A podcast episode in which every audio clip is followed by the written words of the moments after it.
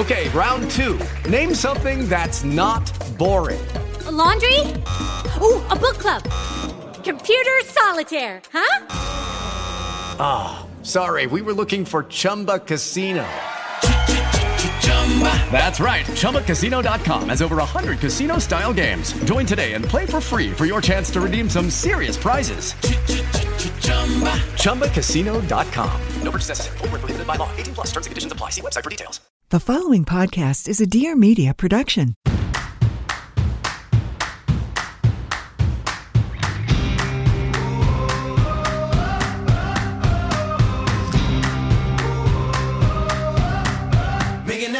Welcome back to another episode of Trading Secrets. Today I'm joined by entrepreneur turned reality TV star. Sounds familiar. Kyle Cooke. Many of you may know Kyle from his leading role in Bravo's Summer House over the last six years. What you may not know is that Kyle has a history of lucrative business ventures, most notably his startup, sparkling hard tea company Loverboy, which has been booming. Kyle has seen his rise to fame come in some unexpected ways, but it wasn't the easiest path. We're going to dive into behind the scenes of Summer House, life as a social media influencer, the recent successes of his businesses like Loverboy, and what is next for him as he continues to grow his brand and other brands. We're going to touch it all. Kyle, thank you so much for being on this episode of Trading Secrets. Thank you, Jason. It's quite the intro, man. I gotta, yeah. I gotta live up to my own bar here. Pumping your tires. You got big business ventures, summer house with the word lucrative. Lucrative, you know. That's, I love it. It's big bold words for a big bold guy. Uh, let's let's kick it off, summer house, right? So take me back like six, seven years ago. What track were you on, and how the hell did summer house come into your life? Yeah, so yeah, I'm a big believer. You just kind of have to trust the process and and and you know some some gut instinct. I have always done startups and actually there was a time where I'd literally just like run out of cash. I'd graduated business school, got my MBA, took maxed out my student loans to start my first company. It didn't go anywhere. Wow. And a couple false starts after that, I look at my bank account and you know, it's it's going down to zero. So I took a job. How much in those did you lose in those? That was oof, probably 75 grand. Okay. And so um, that's sitting though in the balance of your student debt. Yeah, exactly. Got so it's like okay. my cash flows are dwindling, but I've yeah. still got debt. Okay. Got it. and New York City's not a cheap place to, to live. And so it, I had that moment where I had to go get a job, earn a salary. I, I joined a startup. Okay. And next thing you know, I could actually afford a little more comfortable living. I'm renting a house out in the Hamptons with friends most of my friends have been going there for years. I'm like the broke entrepreneur of the friend group. so I'm finally out in the Hamptons living the good life. And, you know, fast forward a couple years and someone sent me like the original casting email from this like one man band production company. Okay. And uh, I mean, the rest is history. I could walk you through that, but I actually ended up taking a really hands on role to actually cast the the show. Interesting. Yeah. Cause I, as an entrepreneur, I'm like, wait a minute I did a little homework on Bravo. I'm like, yeah. it's one of the most, it's like an affluent, educated, highly sought after audience on television. Sure. Interesting. Okay. So you're at the, you, you get the job, you, you do a couple startups, those don't go well, down 75K. That's in your student loans. You started a startup. What is, like, what's your role at the startup? What's the salary look like? Tell me about that. It's all about. It was actually at the time, I think it was the most valuable startup in New York City. It was a unicorn. It was called ZocDoc. Huh. It was basically like uh, the open table for for doctors. Interesting. I was selling. I was helping run their enterprise sales team. Okay. Base salary of probably like 100k. Okay. Which like for a guy with an MBA, probably a little low. Yeah, sure. But I was pretty desperate. yeah. So you know, helping sell their platform into huge health systems and hospitals. Okay. And what did they say? That gives great context. How, did they approve you? Because I want to get into a little bit of the entrepreneurial role you played with Summer House, but did they give you approval to go film a reality show, or how'd you manage? So this that? was pre Summer House. Okay. This was a means to pay the bills. Got it. And I'm moonlighting my next startup, which at that time was Got a it. nutrition coaching app. Okay. Okay. So this is pre Summer House. You get yeah. that job. You're using that cash inflow to get your net. You are an entrepreneur exactly. at heart. A lot of people think they got to quit their job. Yeah. To go full, you know, all in on on their startup. And sure. I'm like, if you like don't have a way to pay the bills, you know, and, and a lot of people are like, oh, I've saved up money. I'm like, well, how much? Okay. Yeah. it's gonna take you a year to get like a product out there. Right. Let alone actually generate some revenue. Sure. So I always encourage people to moonlight And I had already quit ZocDoc when the summer house opportunity came around. Okay. I was already it. kind of working on my next startup. on your next startup. So you're working at your next startup when the summer house Yeah. opportunity comes around. How deep into that startup are you financially Not and, and deep. length? Not as deep as I would as uh, advise. Okay. So it's still very much an idea. But Okay. I had other ways to pay the bills. I was a founding partner in Bird Dogs, which is an apparel company. oh company. yeah. So I was involved with them. You know, I had an Airbnb that Nice. like I was basically renting out as like a, a loft that I used to live with two other buddies of mine. Okay. They moved on and then I rented it out. Got it. So I had like a couple revenue streams, made me feel comfortable to quit ZocDoc. And then, you know, the summer house opportunity came around and I was like, well, I don't need to ask my boss because I don't have one anymore. I am the damn boss.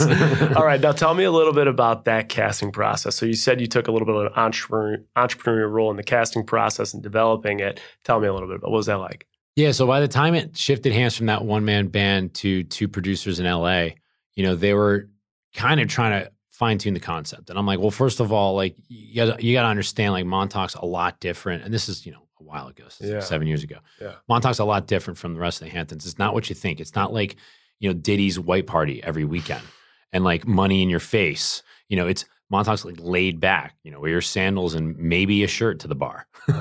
and so I kind of had to coach them on like take all your preconceived, you know, notions of like what you think the Hamptons is like, Sure. and then like almost throw it out the window. Wow. So I, I was like, you you want to film it in Montauk, and you're already talking to the wrong people because I, I showed up at casting thinking I would know half the people in the room because that's just how it is out there. It's pretty small out there. Yeah, and I I think I knew one or two people.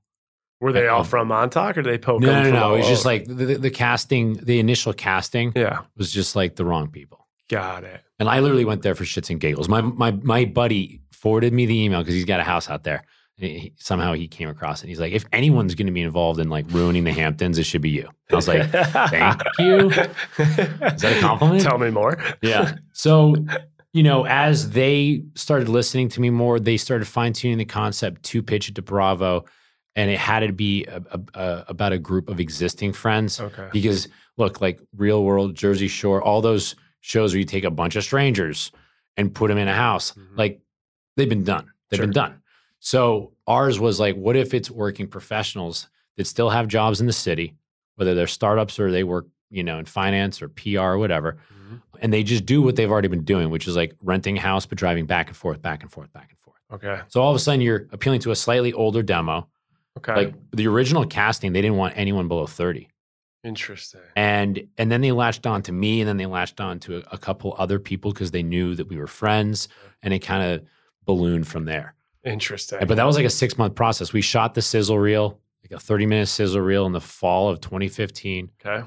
Bravo picked it up, and then we continued to fine tune casting into 2016, and then we filmed season one the summer of 2016. When you start filming season one, are you negotiating your contract right when you get picked up, or is that pre-negotiated before you even start sizzle? If it does get picked up. Once it gets picked up, that's when you get your contract. But the way Okay. Like all Bravo shows work, you're you're practically getting like a template. And they're like, this is the season one template. There's not much wiggle room. You can go hire a lawyer, get an agent. You're just literally throwing money out the window. So you're saying you're, they- they just give you no room for negotiating. right. I, we, we collectively, because it was a group of friends, right? Sure. So we collectively hired a lawyer. okay. I ran point on that just to negotiate, you know, things like royalties for businesses that Sure. you, you start and launch off the show. yeah. Because there's something called the Bethenny Frankel clause. Let's hear it. So Bethenny launched Skinnygirl before any of these contracts had these royalty, Ah. you know, sections. And uh, like I, I've been told on like Bachelor, Bachelorette, like it doesn't matter what business, like they want a piece. I don't know if that's the case. This is just a rumor.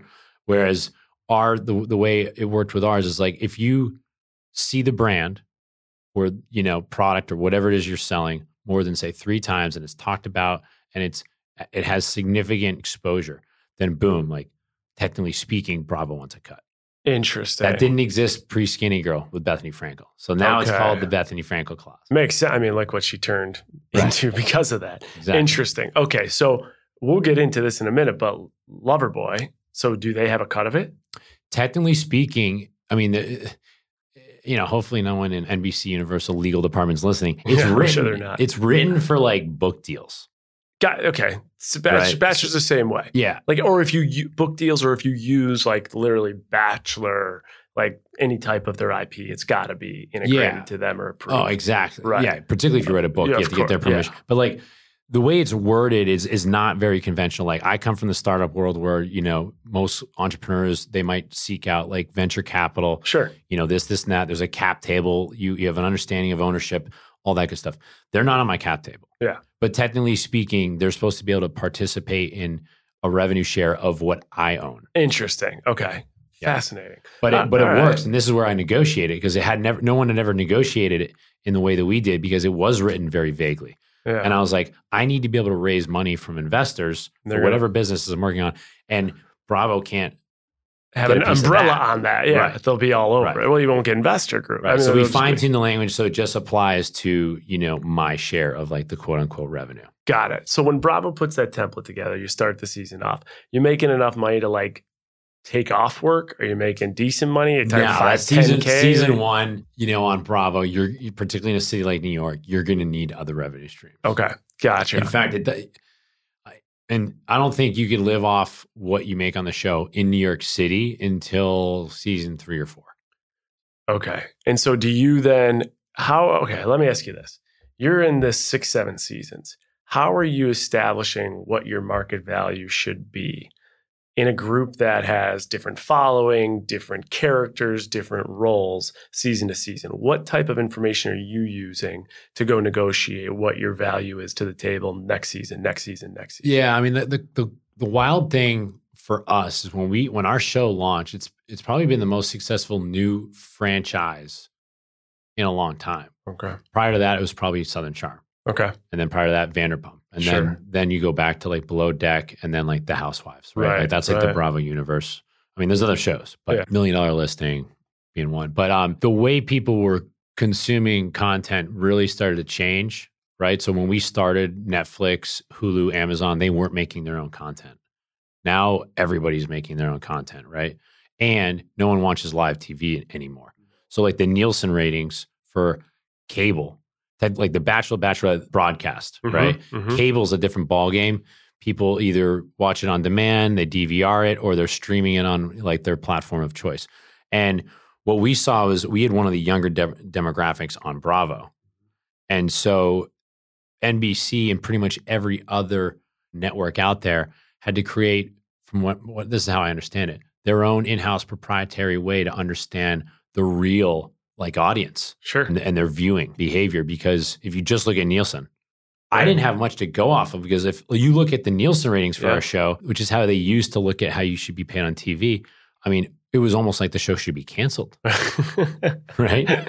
so the only the only tactic that I really had at my disposal is I started making friends with people from other shows on Bravo okay. and just started asking around because I, to this day I don't have an agent, I don't have a manager, and I don't have a lawyer. I negotiate all my you contracts. negotiate all your contracts with Yeah. Bravo directly. Exactly. And impressive. and well, I got to put my MBA to, to work somehow, I. I mean, we're similar in the sense that we're probably one of the few people that you know, ha, you know, went to graduate school and then decided to just be like, screw it, let's go on TV. There aren't many. and there aren't many. So yeah, I, I, you know, Bravo looks at these things from an ensemble cast standpoint. I'm sure once upon a time, different housewives on the same season Yep. you know, were making different rates because they were negotiating more aggressively or whatever, or they felt like they were worth more.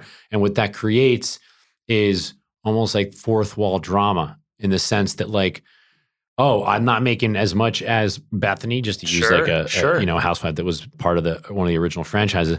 Well, then I'm just gonna stir the pot and you know start a fight and throw a glass, flip a table. It's like all of a sudden you have people self producing themselves Sure. for a higher payday, and that's next thing you know, you don't have real reality television. The show's gone to shit. I Yeah. mean, and I've we've had two two housewives on, and they've kind of gone at each other with their negotiation sure. tactics and like totally pointed fingers, which is wild. Do you? So then, So I negotiate for since I've been a part of it since day one. That Bravo looks at it as like an ensemble cast type thing. Oh, I was, you took the question away from me. So you negotiate on behalf of the group Yeah. that was on season one, and so every person in that group, Kyle Cooke is the guy that will negotiate the salary. Right. Wild. Yeah, and if you if you join season three or season six, Yeah. then you're basically making what we all made in our first season. So you guys have set the precedent of what everyone will make in the wiggle room for Yeah. negotiations, practically nothing. Right. So like if I always say to people that join the show, you know, in in in later seasons, I'm like, think twice before you give your agent or manager a piece because guess what? 20%. You're not going to get any more than what I've already negotiated. Hmm. Interesting. Why don't you become an agent? I there's a lot of things I I would do. I just I got to pick and choose. I just don't have enough hours in the day. But if you're already negotiating the contract, you should charge these people like five percent. We, when we negotiated Winter House, I actually was helping people that came from Summer House to Winter House make more than they were making on on Summer House because I had set the precedent for Winter House at a much higher season one rate. You're you're saying that no one though in this group though ever kind of says, Kyle, go fuck yourself. I'm going to do this myself. You're I am always the one that ends up talking to like our EVP at first the production company and then the network and getting the best. Yeah. I mean, other people have tried, but there's only three of us. It's me, Carl, and Lindsay that have been around since day one at this point. Right. And then Amanda was on season one, but not a formal cast member until season two. I feel like you should have a different title than cast member. like you help bring in the cast, you're doing the negotiating. I imagine to some level you're helping with production. Like, is there ever a role for you greater than just being cast at Summer well, to be honest, I probably could have fought for a, like some type of credit, but I didn't want to take away from the authenticity of the show. Okay, Like Oh, there's there's true. a couple shows That's out true. there where you know one of the like like Lisa Vanderpump or Whitney on Southern Charm, like they had something to do with the creation of that show. They get a credit, and you're like, wait, are they getting a favorable edit? You know, Right. are they kind of behind the scenes pulling strings? I have no say whatsoever as to who they cast, who they fire, blah blah blah. I can try to influence. Right, Okay. I've never influenced a firing. Just let the record state, because I know you've had some previous guests that think think otherwise. I've never influenced a firing that that'd be horrible to wish on someone. I, Yeah. I often try to get involved with casting just because I can. I'm a good read of you know. I have a good judge of character for the most part, or at least like, oh, they fit the the work hard, play hard, you know, mold that the original concept of the show is supposed to Mm. be about. So when you're casting, what are you looking for? If someone runs into you and they're like, "I want to be on that show," what do they got to show Kyle for you to go to the top and say Not that just be, be good fit"? thirsty for fame, Sure. because none of us were. This is just all accidental, Yeah. right? So I knew that it could be a platform. Sure. I never thought I'd oh I'm going to get my MBA and start a different couple, couple companies so I can you know end up being on Bravo. Right. I'm sure you feel the same way, right? Sometimes Yeah. these opportunities come your way and you're sure. like, I'm going to look at it through a different lens and make sure I make it count. Got and it. so, you know, I, I think that our show is pretty unique in the sense that we film straight through the weekend. You, you, you can't hide from it.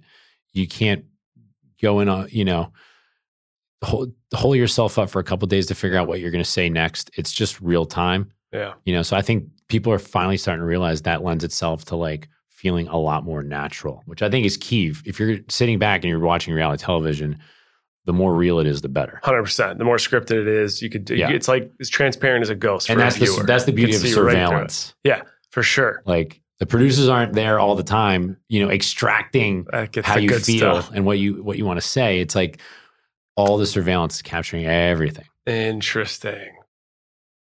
We're going to take a quick break to talk about how you can save some money. So, think about the fine print contracts and sometimes those huge monthly bills of the big wireless providers, right? One thing I've learned, if anything, is that there's always some t- sort of catch with those. Like, what's the angle? So, then I heard about Mint Mobile and I learned that they offer premium wireless that's starting at just 15 bucks a month. And so, naturally, what would my thought be? Uh, what's the catch? But after talking to them and using their service, it made sense. There actually isn't one. Mint Mobile's secret, trading secret, is that they're the first company to sell wireless service online only.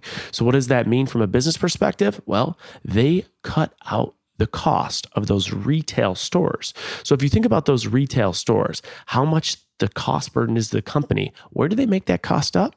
They make it up by charging you. And that's not what Mint Mobile does. And I've been able to save over a hundred bucks a month with Mint Mobile and using them. So for anyone who hates their phone bill, Mint Mobile offers premium wireless for just 15 bucks a month. To get your new wireless plan just for 15 bucks a month and Get the plan shipped to your door for free. Just go to mintmobile.com slash secrets. That's mintmobile.com slash secrets. Cut your wireless bill to 15 bucks a month at mintmobile.com slash secrets. What's up, everyone? I'm Kristin Cavallari. And I'm Stephen Colletti. We're so excited to announce Dear Media's new podcast, Back to the Beach with Kristin and Stephen, where we'll revisit all of your favorite episodes of Laguna Beach, the real Orange County, and unveil behind the scenes secrets, tea, and all sorts of new insight into this groundbreaking show. So join us every Tuesday starting July 19th. Available wherever you get your podcasts. I'm already feeling nostalgic. Something they run into with Bachelor in Paradise is you get people that now know how to game the system a little bit. They start to see the opportunity. They start to see people creating their own products and making good money off it. Do you start to find that people coming back from the season might be collaborating, gaming, trying to do something to get the good at it, positioning one another with allies, stuff like that, where it becomes less right. of a really unscripted television. Or do you feel Fortunately, like our show is not gamified, right? Like if you think about like Big Brother, Survivor, sure. and I mean, shoot, I mean, at the end of the day, the Bachelor franchises are all gamified. Of course, right? yeah, yeah. One, any hint of gamification is going to instantly start encouraging people to game the system. Right. So there's none of that on our show. I'm sure some people come in with this preconceived like you know, here's how I want to be portrayed this summer, but that's that's your that's going to be your biggest flaw and your biggest downfall if you come in thinking you can actually manipulate your own edit. because the producers are smart, they can see right through it. So you don't think there's any so think about this though, reality TV, right? A lot of people that determine your value production sure and the viewing audience yeah. So even if there is no like game in the actual show which there's not at summer house do you think there's still no ability to game production and game the audience knowing the value that in return there could be if yeah, you do it i mean look don't get me wrong. There's certainly been times where i feel like fellow castmates did something for camera. Yeah. You know that's not how i roll. Yeah. I, I, I wish I did less for cameras, quite frankly. But it is what it is. Yeah. You know, And I think people are smart. People can kind of like see through it. And you kind of take that risk if that's how you're going to roll. And like, I, I think that the key words in reality television, I'm sure you've heard it a thousand times, is like being vulnerable, open, and honest. And so if you're trying to like kind of cheat the system, game it, or, or, or at least try to manipulate your edit, I think your opportunity to be authentic instantly kind of goes out the window. I agree with you. There's a podcast out there that's called Game of Roses. And essentially, it's like the Game of Thrones, where mm-hmm. they take all the analytics behind The Bachelor and they will rank players, they call them players, in their performance. And I got into like a little battle with one of the guys just saying, I don't know that someone could actually come in and game. He thinks they 100% can. And I said, if you game, you're going to get caught. And if you don't get caught, it's not going to behoove you. And if it does behoove you, your edit's going to be shit. Like mm-hmm. you're going to struggle if you're trying to game because one way or another, you're going to get caught, whether it's yeah. during filming, after filming, it's just going to happen. And so it's an interesting battle. I tend to agree more with you that there's only so much you can do because you have too many people working against you. And, and just one last little thing. I think shows like The Bachelor, Bachelorette, Paradise, whatever, Big Brother, Survivor. I mean, producers I think have a little more leeway with with how they want certain people to be portrayed. Sure, like they're going to need a villain. Yep. Right. I I've known I won't say any names, but like I've met someone who's like, yeah, she's like, I got I got the villain edit. Yep. I'm not a villain, but I got the edit, and Fortunately, our producers, they've, they've been pretty fair. I mean, what you see is what you get. In fact, I think almost everybody that's ever come on our show, if you actually showed them at their worst, they would actually have a worse Much edit than the edit that they got. Fair enough. That's a good summary. All right. Let me ask you this. We have had some people come on the show from like America's Next Top Model and they got stipends of $38 a day. We've had some people on the show, like Rob Dyrdek, who was uh, paid 125K an episode, negotiated brand rights into his deal, and owned the production company that now produces every one of the shows. And he went from making 100,000 an episode to making millions and millions per episode. It was wild. Go listen to that episode. You'd love it. Rob Dyrdek, genius. You guys haven't listened to it, go check it out. For for Summer House, like is it? I just don't have a clue, and I'm I'm just I'm looking for round numbers because I feel like you can't give too much away given the, your contractual obligations. But is there a season that you can be in the show where over the course of a season, based on years that have happened so far, you can make over six figures per season?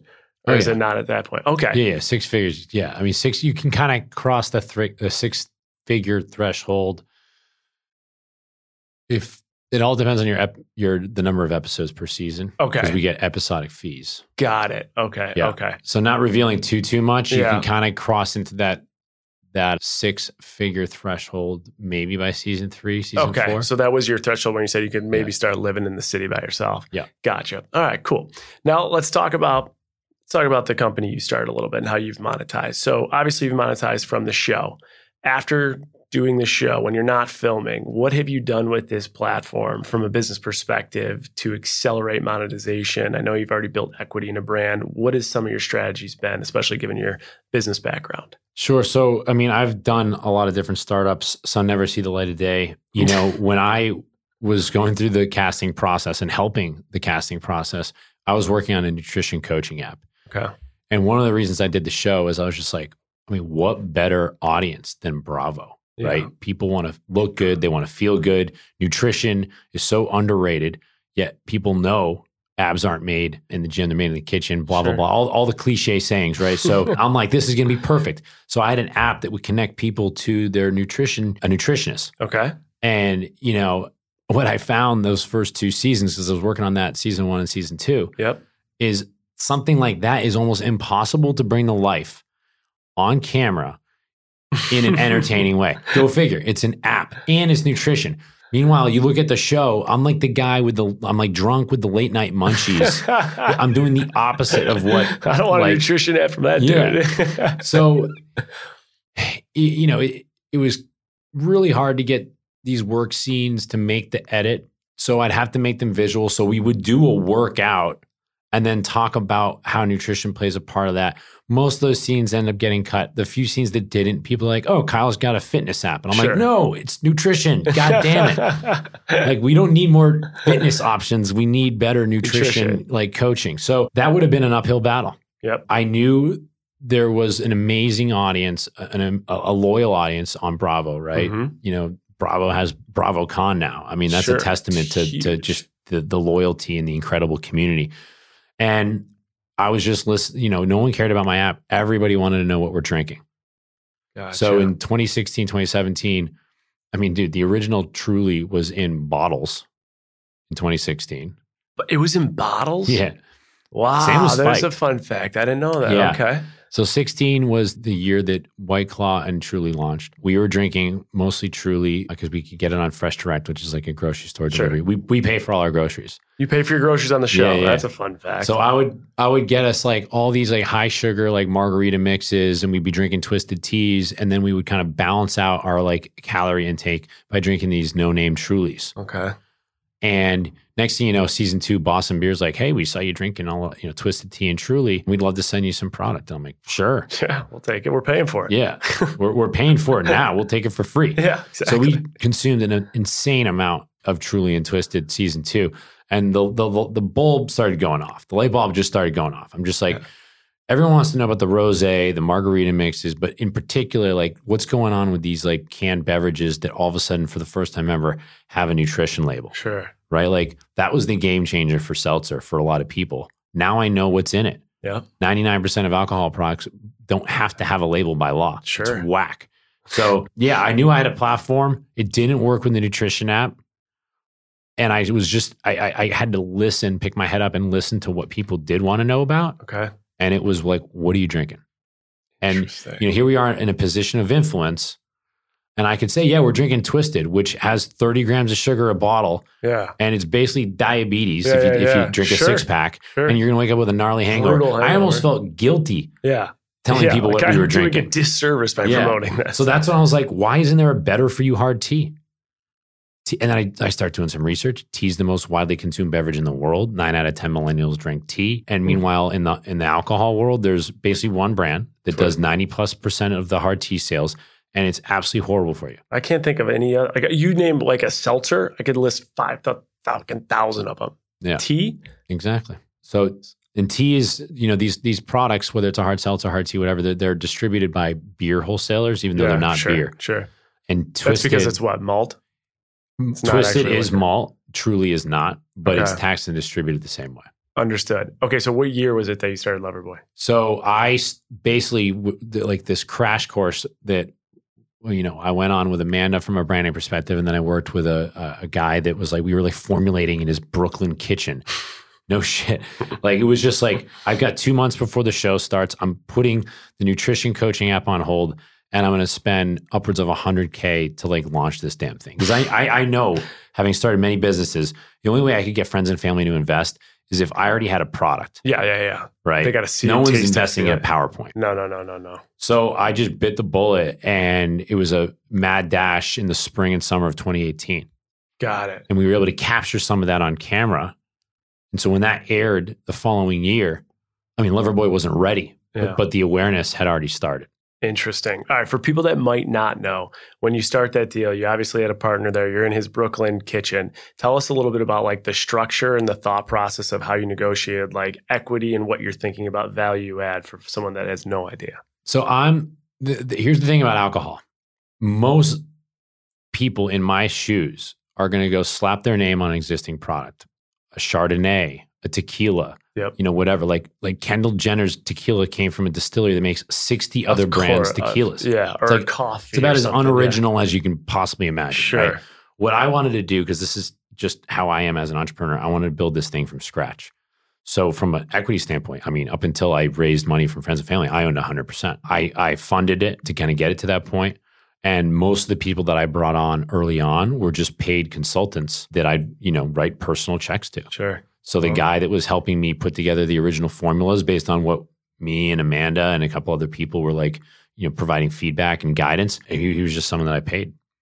Interesting. Yeah, and that, that's how you retain. I mean, like, look, there's plenty of That's how you shortcuts. keep your equity. Ninety nine percent of like celebrities with a brand, quote unquote, you know, Oh, they've got a brand. It's not. It's not their Yeah. brand. Like when Travis Scott launched Cacti, Yeah, yeah, yeah. People are like, oh, how's Travis Scott got a seltzer and it's everywhere on day one? You know who actually owns it? The biggest alcohol supplier in the world. Right. A little company called AB InBev, Anheuser Busch. So what what I I was just like, look, people are going to wonder why it's growing so slowly, state by state by state. It's because I'm one of the very few brands just building the damn thing myself. Yeah, and the compliance and regulation and Oh, yeah. alcohol distribution's a nightmare. Yeah. So, how much did you put into it? So that was, I think, just shy about 100 grand too. So I was Okay. like doubled down between Phoenix, my nutrition app, and Loverboy.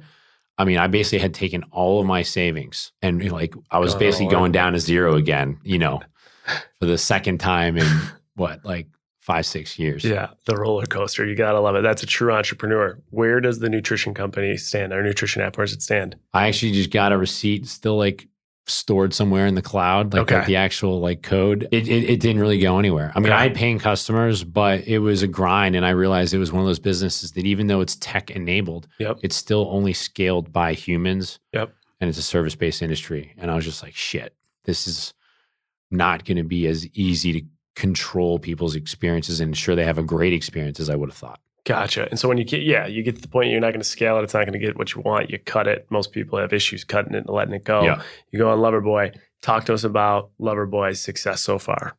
So we, very, I mean, at the time, right, 2018, there probably weren't even 10 hard seltzers. And, in, you know, the summer of White Claw had not happened. Yeah, that's an early Um, time to get in the game. Yeah, I, I just was like, look, alcohol's 20 years behind the Yeah. rest of like food and beverage. Mhm. The fact that alcohol had had like a hard soda moment in like 2013, 2014, in a time where soda sales in the non alcohol world were declining Yeah. was just like, in my mind, proof in the pudding on like the big brands, the big suppliers have no idea what consumers want.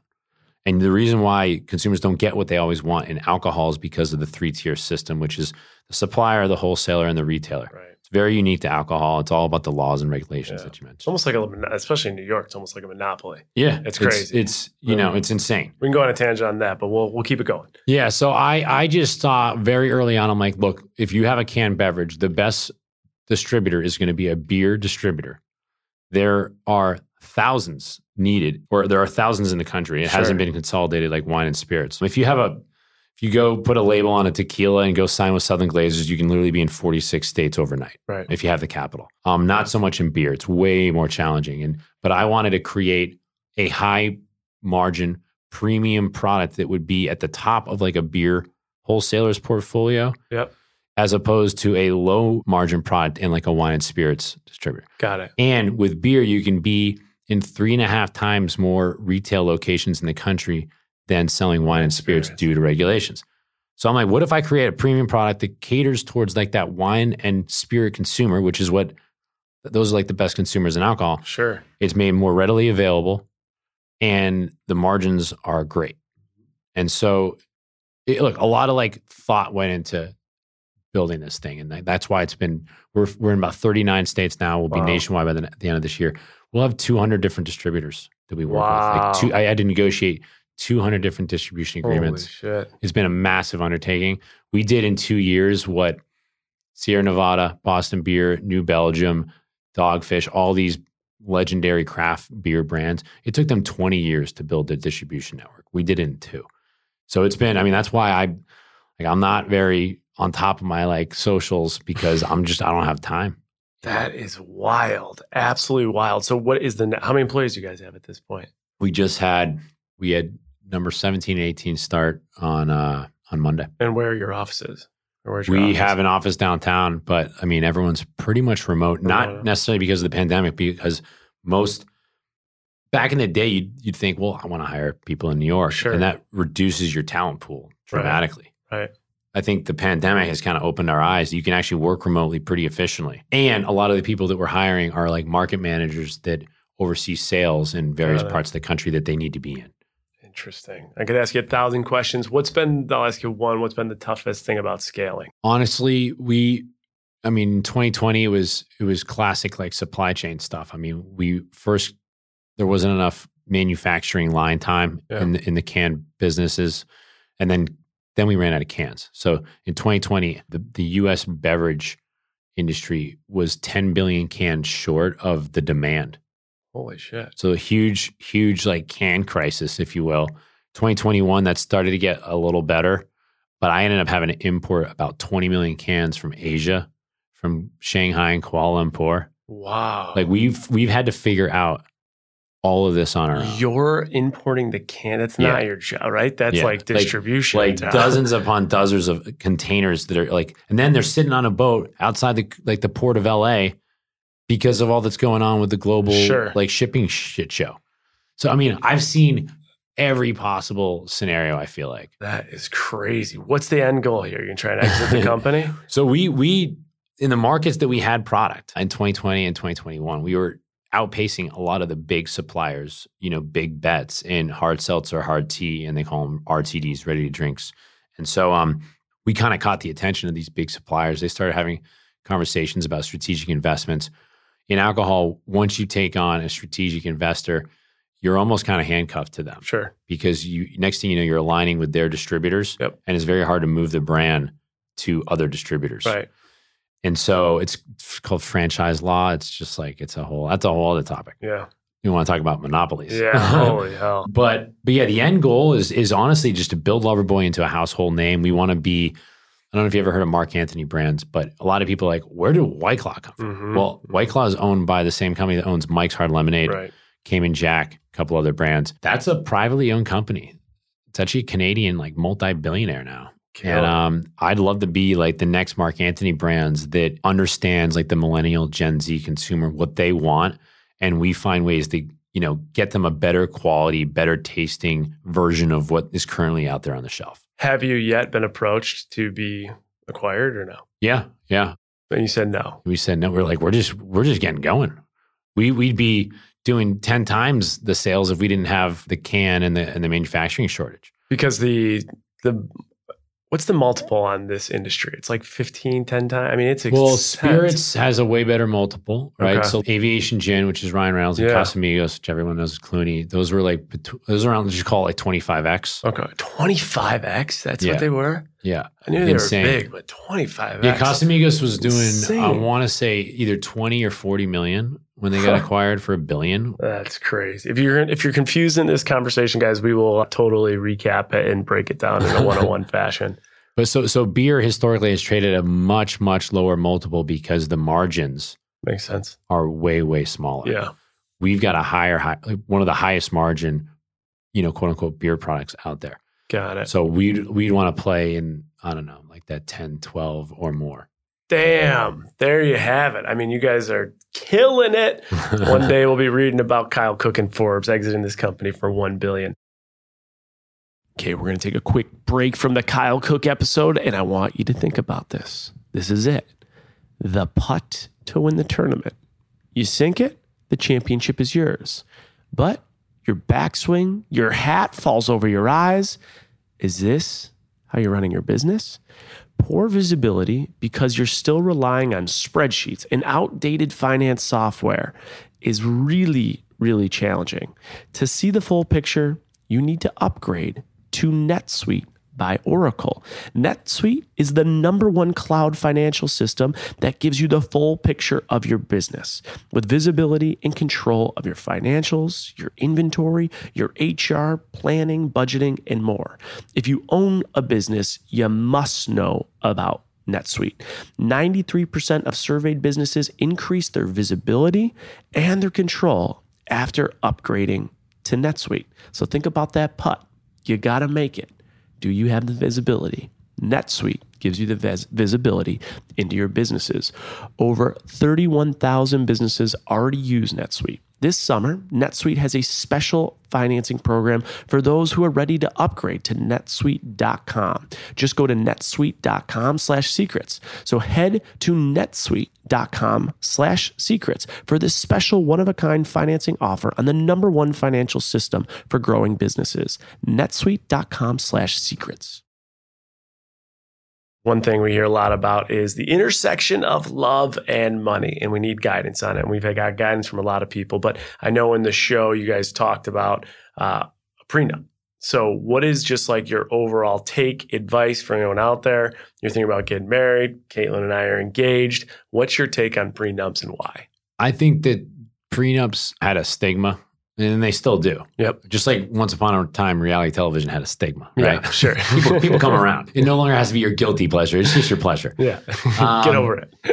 I think I think prenups are it, it's a good conversation. It's it's like in business, you you force yourself to have like the toughest conversations ahead of time when things are good, Right. right? Like if you have a co-founder, like what happens if you know shit hits the fan? Sure. I I think on, as as uncomfortable and awkward as it might feel, like force yourself to have those uncomfortable conversations. I was so trying to avoid the topic for so so long that I started it too late in the game last summer. Mm-hmm. So by the time I started thinking about it and talking about it and, and, and calling up lawyers, it was like really run up against the clock. And and then we got COVID, Mm-hmm. and then like our whole world like kind of flipped, flipped upside down the first like three weeks from our wedding. And it was just like if we don't have a florist right now, which we didn't, our florist backed out. I'm like, there's no way I'm I, I'm sitting here talking dedicating time to a prenup conversation. like we don't have flowers for our wedding. So you know, I'd encourage people to have it way further in advance. Okay. And you'd be surprised when you pull people like our age, Yeah. the vast majority of people are now in support of them. Yeah. So, f- but then when it comes down to like having the conversation, I'm sure a lot of people avoid the topic. Stepping into that conflict is So I, yeah, I, I think it's, we- we'll probably look to do something after the fact. gotcha. I don't know if it's called a post nup or what, but a lot of people are like, I don't know, Kyle, a post nup's a divorce. I'm like, all right, well, there's a word for it. But I like, I, I, I think it's really smart, you know, not just if you're, if you're an entrepreneur, it's a, a much easier conversation to broach, I think. Yep. But I think everyone should have the conversation. Yeah. I mean, to your point, you do get in business with a partner of some sort and you put together an operating agreement talking about what happens when you die. Right. Like literally, like if you die tomorrow, what are we doing? So why not have those conversations and relationships? What about the business? Does Amanda have any part of ownership in this business? Do you guys work together on it? Yeah, so she she had a full time job, which was actually very unique for anyone on a TV show for that Yeah. matter. She she held down an actual corporate gig for the first four years of Summer House. That's just my mind wild. I look back wild. to season four when I would hassle her because she'd come home from work and want to sit down on the couch, and I'd call her lazy. Yeah. That's one of the biggest regrets I have on, on, on, on this show because people do think she's lazy now. Uh, you know, Kyle said it. She must be lazy. Meanwhile, it's like we're filming a show, which is time consuming. And, you know, she's she wants to unplug after a long day of work just like everybody else. Sure. I'm sure. wired differently. Yeah, yeah, yeah, yeah. So anyway, she she had her full time gig back then. I didn't know if we are going to be you know get married, h- how things were going to pan out. If she'd say yes, if I propose. So I owned 100 percent of the company, Okay. and I was all set to give her equity. But then I found out that once you're married, you can actually gift equity with basically zero tax, Tax liability. Liabilities. Yeah. Huh. So that's like the new plan. It's Gotcha. just like Gift her a percentage Exactly. of equity. Yeah. Got it. Any recommendations or advice for couples that work together, like professionally? like literally for the like, same like company you or guys their are own gonna, you company. guys will own equity together. Any Right. thoughts or advice for people? I that- think initially Amanda's like, well, we got to draw a fine line. Like, like at night, at dinner, or in bed, no talking business. She quickly realized once we moved in that that's impossible for me. Me too. This is probably one of my biggest issues in our relationship. Yeah. She's like, turn it the fuck off. Yeah, Like, I'm like, I'm down. I can't that stop. switch does not exist. I can't. Yeah, find the switch for me Right. and do it yourself because Right. I can't. So I, I think that there's all sorts of like case studies in history uh, of you know, it's not easy to like live with, date, and and marry like an entrepreneur. Sure. Particularly if you're trying to build something not just like a small business, but something that actually scales. Right. and you're dealing with investors and you're dealing with employees and employee, you know, like all the high stakes. You know, I think that it's really kind of like how you guys work together, right? If if you don't have that switch to to turn it off, I think you have to just somehow, some way, they get her to realize like this is me. If this is going to be an issue, then you know maybe we have bigger issues because this is who I am. I can't change, right? I'm, I'm this is how I'm wired. So you were, but you're wired to work 24 seven. How are you, you, there's no way you can work 24 seven. How are you balancing it? What's your, right now you I, do? to, straight up i have zero balance in my life yeah it's Okay. it's pretty like uh, but i'm putting in the work now like i'm uh, even though i'm about to turn 40 i still feel like i'm young i have this huge opportunity to build loverboy into a, a much bigger brand than it is now and it's kind of like one of those like pay it forward. Like amanda please bear with me because i don't know how long i'm going to be on tv i don't know how long we're going to have this opportunity. I don't know how long we're having a product that checks all the boxes you know for wholesalers and retailers Sure. and consumers. And sometimes yeah you're going to be in a, in a situation in life where you just you do not have the balance. Like because there's just not enough hours in the day. So what's a normal day look like for you? right now i'm stressing because i i fly to italy in like 48 hours for Okay. a oh. wedding with amanda and so like i've i've got that looming over my head and then and the next thing you know we come back and in four days we start filming season seven That's a lot. so i'm just trying to continue to be respectful and patient you know in my personal life knowing that like i'm i'm really kind of like running on empty So you're, but on your typical work day, what, what typical you work waking day, you know, I'm, I'm trying to trying to get up and go to the gym Yeah. before you know meetings start at like 9 30 10 but i might be working straight up until like 12 1 or 2 in the morning and that's just and then i just click repeat and then and then and then like my you know i i joked but our little mini three three night four day mini moon was the first vacation i've taken on in in since 2018 Did you know how to vacation? uh Like, could you just Yeah. it? yeah Could you turn fortunately. it off, put the phone down? Yeah. When we filmed Winter House, that actually forced me to actually put the phone down because Yeah. there was just, you'd either be tired, partying, or hungover. Yeah. Or skiing.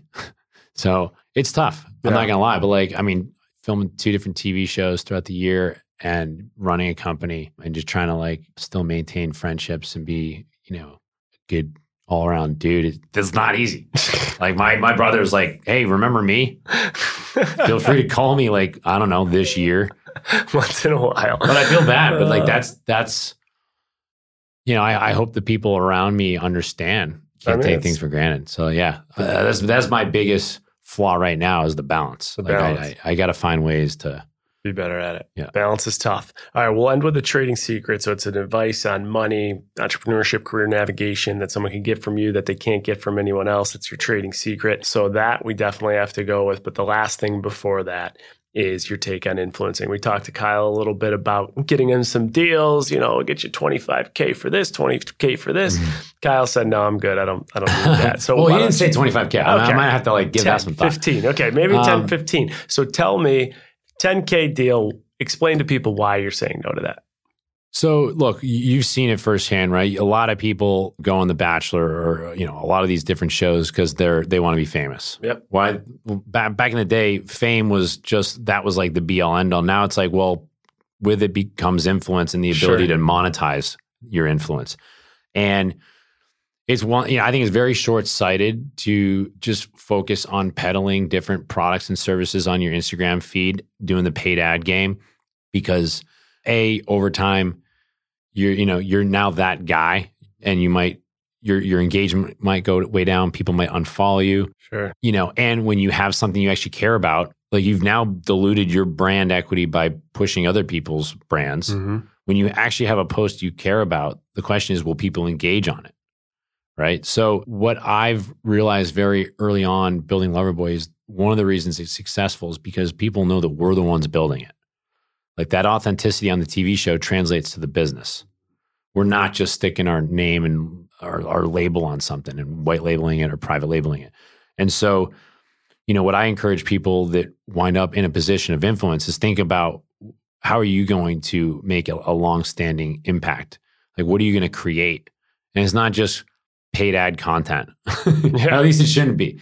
So that's you know my whole mo is like once in a blue moon i'll do some type of partnership or a Mhm. paid post but it's got to be 100% on brand. And i mean i can't even tell you the last one i did to be honest because i'm just like if i run a a sale or if i launch a new product i don't want the fact that i did five or 10 paid posts leading up to that for people not to give a shit. Yeah, right, right.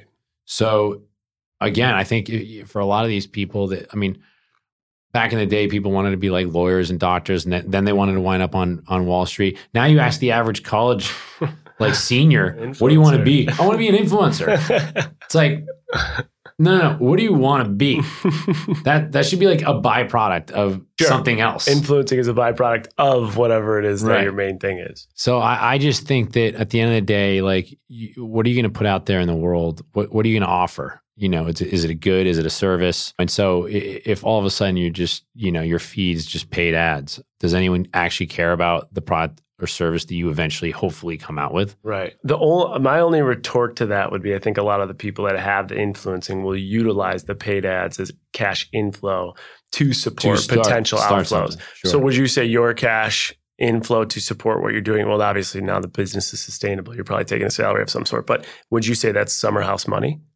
Yeah, I mean, in a way, yeah. I mean, like the various things that I did, those various revenue streams over the years, is what basically allowed me to start my nutrition app and then Loverboy. Got it. right? So like, look, I'm not saying I'm not like shitting on everybody out there that's doing paid posts, Sure. but I will shit on the people that post something that's ridiculously out of their like personal brand. Totally. I'm like, in what world? I mean, like, Yeah. God, you're desperate if you're if you're pushing this shit out there. Like, right, you, right, right. like, don't be mm-hmm. that guy. yeah. But if if you can get behind a brand or a product that, that you're a believer in, or ideally an existing customer, that to me is much more acceptable. sure. And I think people are smart smart enough to recognize that. Like, yeah, you know, I've been using this product for years. The brand reached out, got you guys a code. I'm like, all right, that's a little more, Makes a you little know, more in sense. the wheelhouse. So, Than me trying to push dildos or anything like yeah. that. Yeah. Well, I mean, I don't know. Maybe you're a long time customer. I mean, you see these like sex ads everywhere now. I'm like, where the hell are these even coming I- from? yeah, it should be like hashtag kind no of budget? shame. Yeah, exactly. No shame. I mean, like, I get it. Like, people use sex toys, but like, you know, I don't need to see it in my feed. I love it. Good for them if they're doing it and they're pulling it off. All right, Kyle, trading secret. We got to end with your trading secret. What's it going to be? So I don't know if this is going to qualify, but I mean, for people that are listening that have these entrepreneurial ambitions, I think, and I, I I've said this a couple times, but I I can't stress it enough. Not necessarily here, but just like when I do have an opportunity to kind of like share my story. I've talked about these revenue streams, right? And and I've talked about quitting my job, and you know, I think a lot of people will hear someone from some venture capitalists be like, if you're not all in, if you Mhm. haven't already quit your job to start your company, then I'm not even, you're not even on my radar. I'm not even giving you any type of credibility or legitimacy. The thing is, as a founder, one of the biggest points of stress that you're going to face is how are you paying how are you covering your burn not just the company's monthly burn you know your expenses Sure. but your personal burn so personal burn is a real thing and when you raise money when you go raise venture capital you talk about well how much runway mm-hmm. you know are you is your, are you going to give me? So if your burn is 10 grand a month and you want to raise 18 months of runway what's 10 times 18 question is like what do you need on a personal level?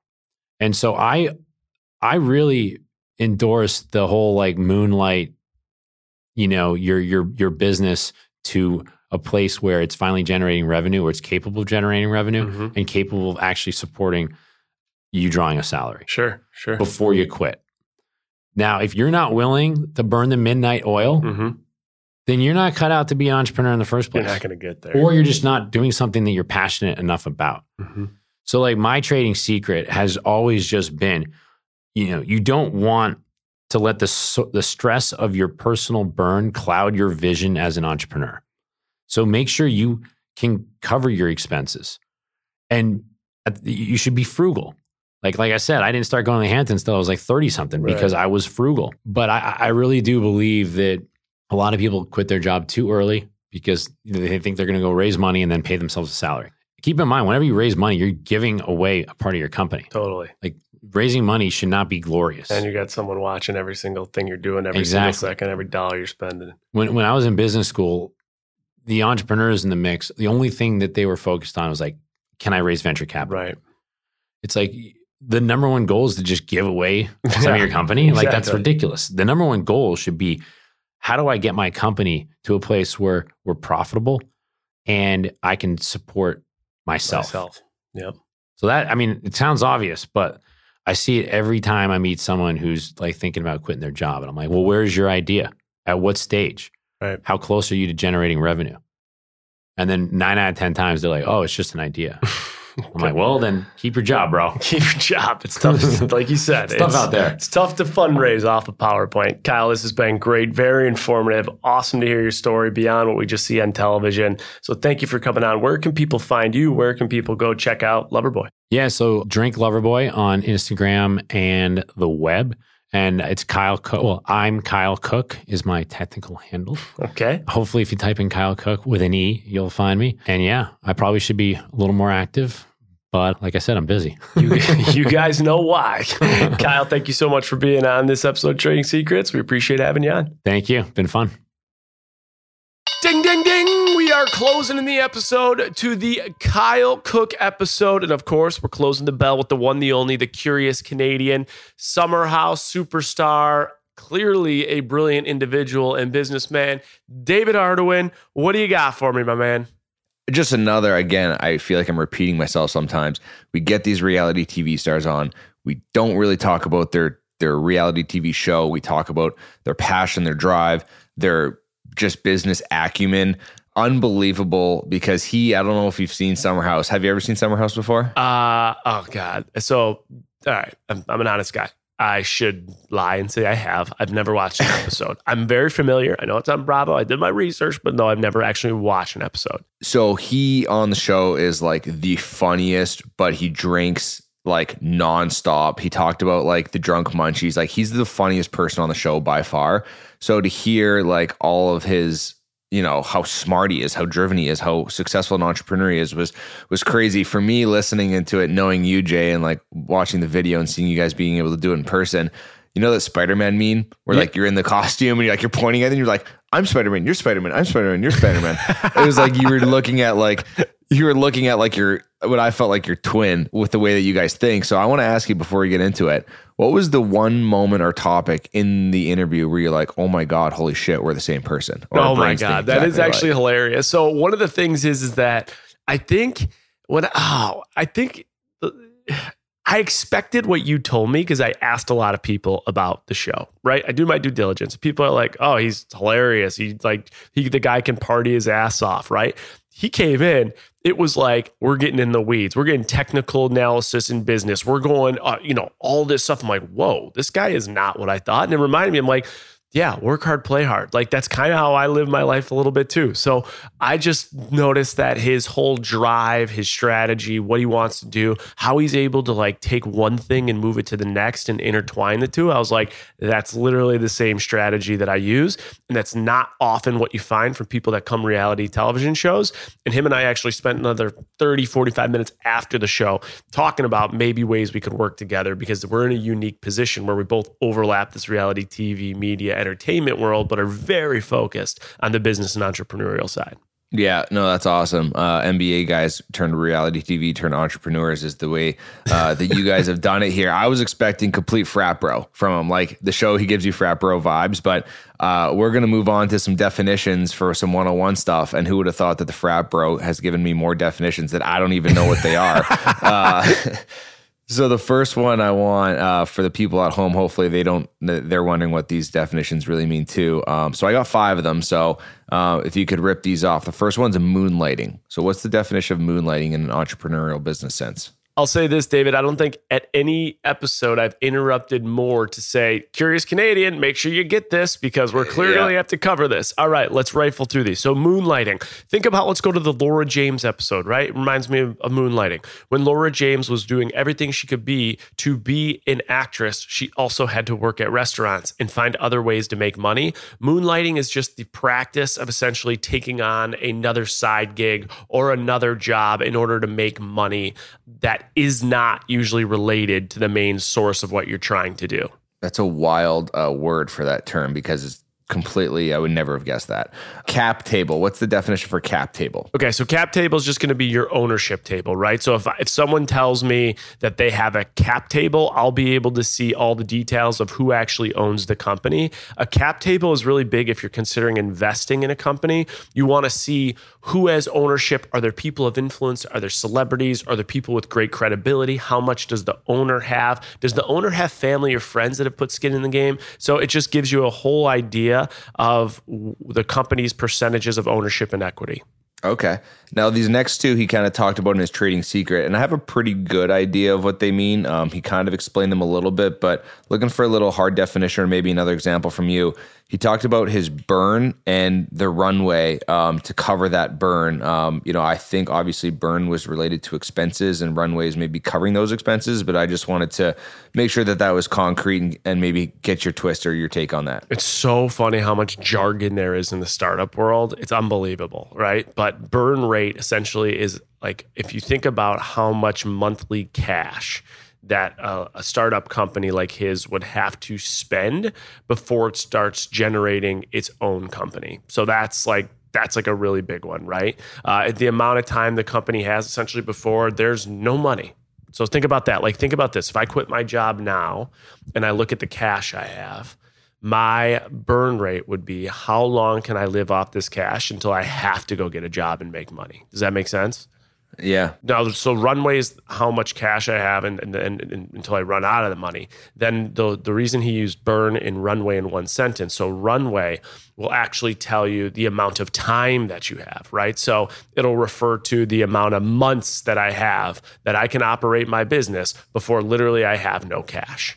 So that's big in the startup world because they have to raise money and instantly deploy the money to get the business up. So they can look at their cash position and say, I have runway of nine months. Like in nine months, if what I'm doing is not bringing dollars in, this business is a deficit. It has no money left. I, just loved him on the podcast because he, I think, was really relatable for a lot of people, giving them real world advice. Like when he said, like all those people who say, "Oh, if you're not all in, if you haven't quit your job for this," he's like, "No, people, no." Like understand your burn, understand your runway, moonlight, get a, get a side hustle, get a side gig so you can keep pursuing that. Uh, was really awesome. One thing that you guys talked about that, um, if you could just give me, you know, a quick example of maybe some other industries because you talked about the multiple in this industry. So the multiple for um, the wine and spirits and the beer. Um, maybe use a, a, another industry as well to give some examples, but just kind of go over what the multiple m- meant in terms of uh, what he was what he was talking about.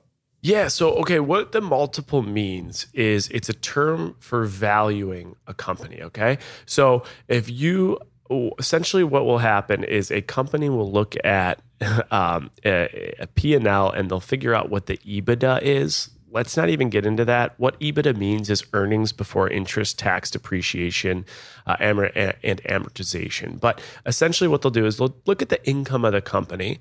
Uh, And what those things are, guys, it's non cash expenses. So essentially, it's an expense that cash actually isn't going out. It's more of a tax strategy expenses. So you add back some things to your income to really give a, a clear picture of how much money the company's making.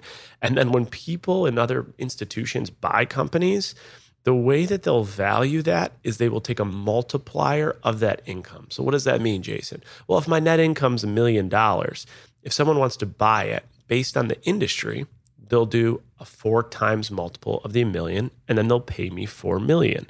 So it's a measure of how much investors are willing to pay for a company's earnings, if that makes sense. Does that does that clear it up, David? It absolutely does. Now, what real quick, what's really important is that many industries have crazy different multipliers, right? I don't know off the top of my head industries and multipliers. I obviously know wine and spirits because of Kaitlyn's wine and spirits. I've done the research, but there are some industries that have a multiplier of two. So you got a million dollar, you got a million bucks in net income plus your non-cash expenses. People will pay two million, and then there are other multipliers like wine and spirits and stuff that are 10, 20x. So you make a million bucks, and companies are willing to pay 10 to 20 times that million bucks to buy it out. Does that make sense? Yeah, it makes perfect sense. Uh, curious, because you and Kyle are so similar, what do you think his exit strategy is? Like, what do you think the dollar amount would have to be? Like, he's put his heart and soul in building something, and he, you know, he's talked about his, his successes and his uh, more so his failures, especially at the start. So, a guy like that who's wired like that, what do you think his exit strategy is? What do you think he's looking for? Is it harder to separate what, the more time that you've invested? What, I just want to get your opinion on that. I mean, dude, this is like the million dollar question you just asked. When do you exit if people are interested? And the thing is, is a lot of owners will take too much pride in what they're doing and they'll miss the peak of when they could exit because they're like, no, we're doing more and we could do more. And I know we could do more, right? But there's so many owners that look back at their uh, business and say, like, if I would have sold then, you know how much money I would have left? I think about often the the Netflix talking to Marc Randolph, the co-founder. They almost sold the Blockbuster. I think the number was like 50 million. They have a market Yep. cap of billions and billions of dollars. If they would have sold that, think about that. Now here's one for you. Instagram. Do you remember this? 2012, Instagram was bought by Facebook. How much do you think Instagram was bought for? I would assume a billion. So you're right. It was bought for $1 billion on the T, 2012. The interesting thing now, they only had like 10, 15 employees at the time. Uh, what's crazy now is Instagram has over a billion users. And I know that from a P&L perspective, they contribute more, more than $20 billion in revenue to Facebook. So if they're contributing $20 billion in revenue and more than that to Facebook, and that was like a couple years ago, think about what their valuation is. It is so much more than 1 billion. So the exit game is a big game when it comes to businesses. Last comment I want to make. A lot of people start up businesses. You might start a business if you're listening to this, and they think, well, how much money am I making? Like, how much money do I take in my pocket? That is not what you need to think about because the strategy with the business is the exit. Because when you're putting the work in and you're building something, you're earning equity that people will pay much more for because then they don't have to do the three, four, five, six year grind. So it's not just about the dollars the business is spitting off in your bank account. It's about the equity that you're building in a company that someone else doesn't want to take the time, effort, and sweat to build. And that's when you're going to get paid the retirement money when you sell the business.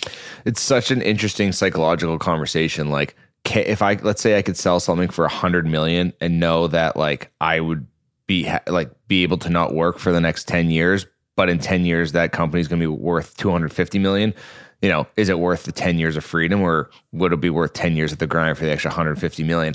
I'll never know. I don't think I'm I'm gonna make something like that. You might one day though. Hey, you never know, David. Don't count yourself short. Look at Never you now. know. You're the curious Canadian. All right. So you you said um, you said you've never seen the Summer House. Shame. It's a hilarious, hilarious show, and it takes place in the Hamptons. And I'm sure you knew that from your research. And you've never been to the Hamptons, but you are going to the Hamptons. Well, when this episode comes out, I will have been. So this weekend, Jill Zarin, you guys know, has come on the pod. She invited us to her charity event. She has a luncheon for her husband who passed away and the charity they created under his name. And so uh, I'll be in the Hamptons this weekend or last weekend when you're listening to this for the first time ever. So I have uh, a request from you. Let's hear it. I want you to come back on next week's episode. I'm going to ask you the Curious Jason's top three takeaways from the Hamptons because it it is an outrageous place. And if you've never been, I know the way that your brain works. You've told me about when you're walking the streets of LA, what you're thinking, what you're seeing, how it's making you feel.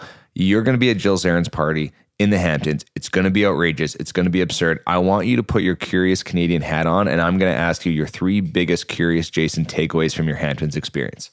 Okay, done. We're gonna make it happen. I just have one quick follow up. When you Yeah. say like absurd, like give me just like a 20 second synopsis. I just want you. I just want you to do some like look around. Ask you know how much does that cost? Who lives there? What's this area? Where are we? You know what is this? Like just get a feel for like real estate. Like how much a hotel is there? Meals, all that stuff. So I just you know put your curious Canadian cap on and just look around. Okay, got it. I'm gonna do that. I think in a time like this too, like I, I know we're gonna wrap here, but I'm just thinking like when we're talking about the personal finance side, while it's such a challenging time to make money in the market, there's so many moving parts. You got inflation at nine percent. You don't want to sit on cash, but you put it in the market. It's the craziest roller coaster ride of your life. Uh, I think also a lot of focus should be on how am I using the time I have deployed to make more money? And if I'm working when I would otherwise be just lounging or leisuring, I'm also spending less. So even if I do something that makes me a hundred bucks, let's say in two hours, if that two hours I was spent spending, I don't know, 200 bucks at a dinner, that's a $300 net gain. I do think that's a principle people should think about in a time like now. Absolutely. I love it. Enjoy the Hamptons. I'm so excited to hear your your three takeaways. And uh, Kyle Cooke, great dude, great episode. Well done. Good stuff. Well, the Curious Canadian, thank you so much for joining me. Guys, I just gave a little personal finance tip. One thing we're thinking about is adding an episode once a month, all on personal finance. So, personal tips, strategies, things that you can do given what's happening in the market, bringing on a couple experts that could also help with us. Let us know in the reviews if that's something you would want. When you do, make sure you put your Instagram handle. We are reading every review and we're also reaching out to you guys. So, thank you so much for tuning into another episode of Trading Secrets. One, hopefully, you couldn't afford to miss. Just wait till next week. We have Amanda Hirsch coming in hot, the queen, the queen of the Kardashians. She's interviewed almost all of them. She's going to talk all about the Kardashians, how she positioned herself to be the voice of the Kardashians, and much more. That is next week on another episode of Trading Secrets. See you next Monday.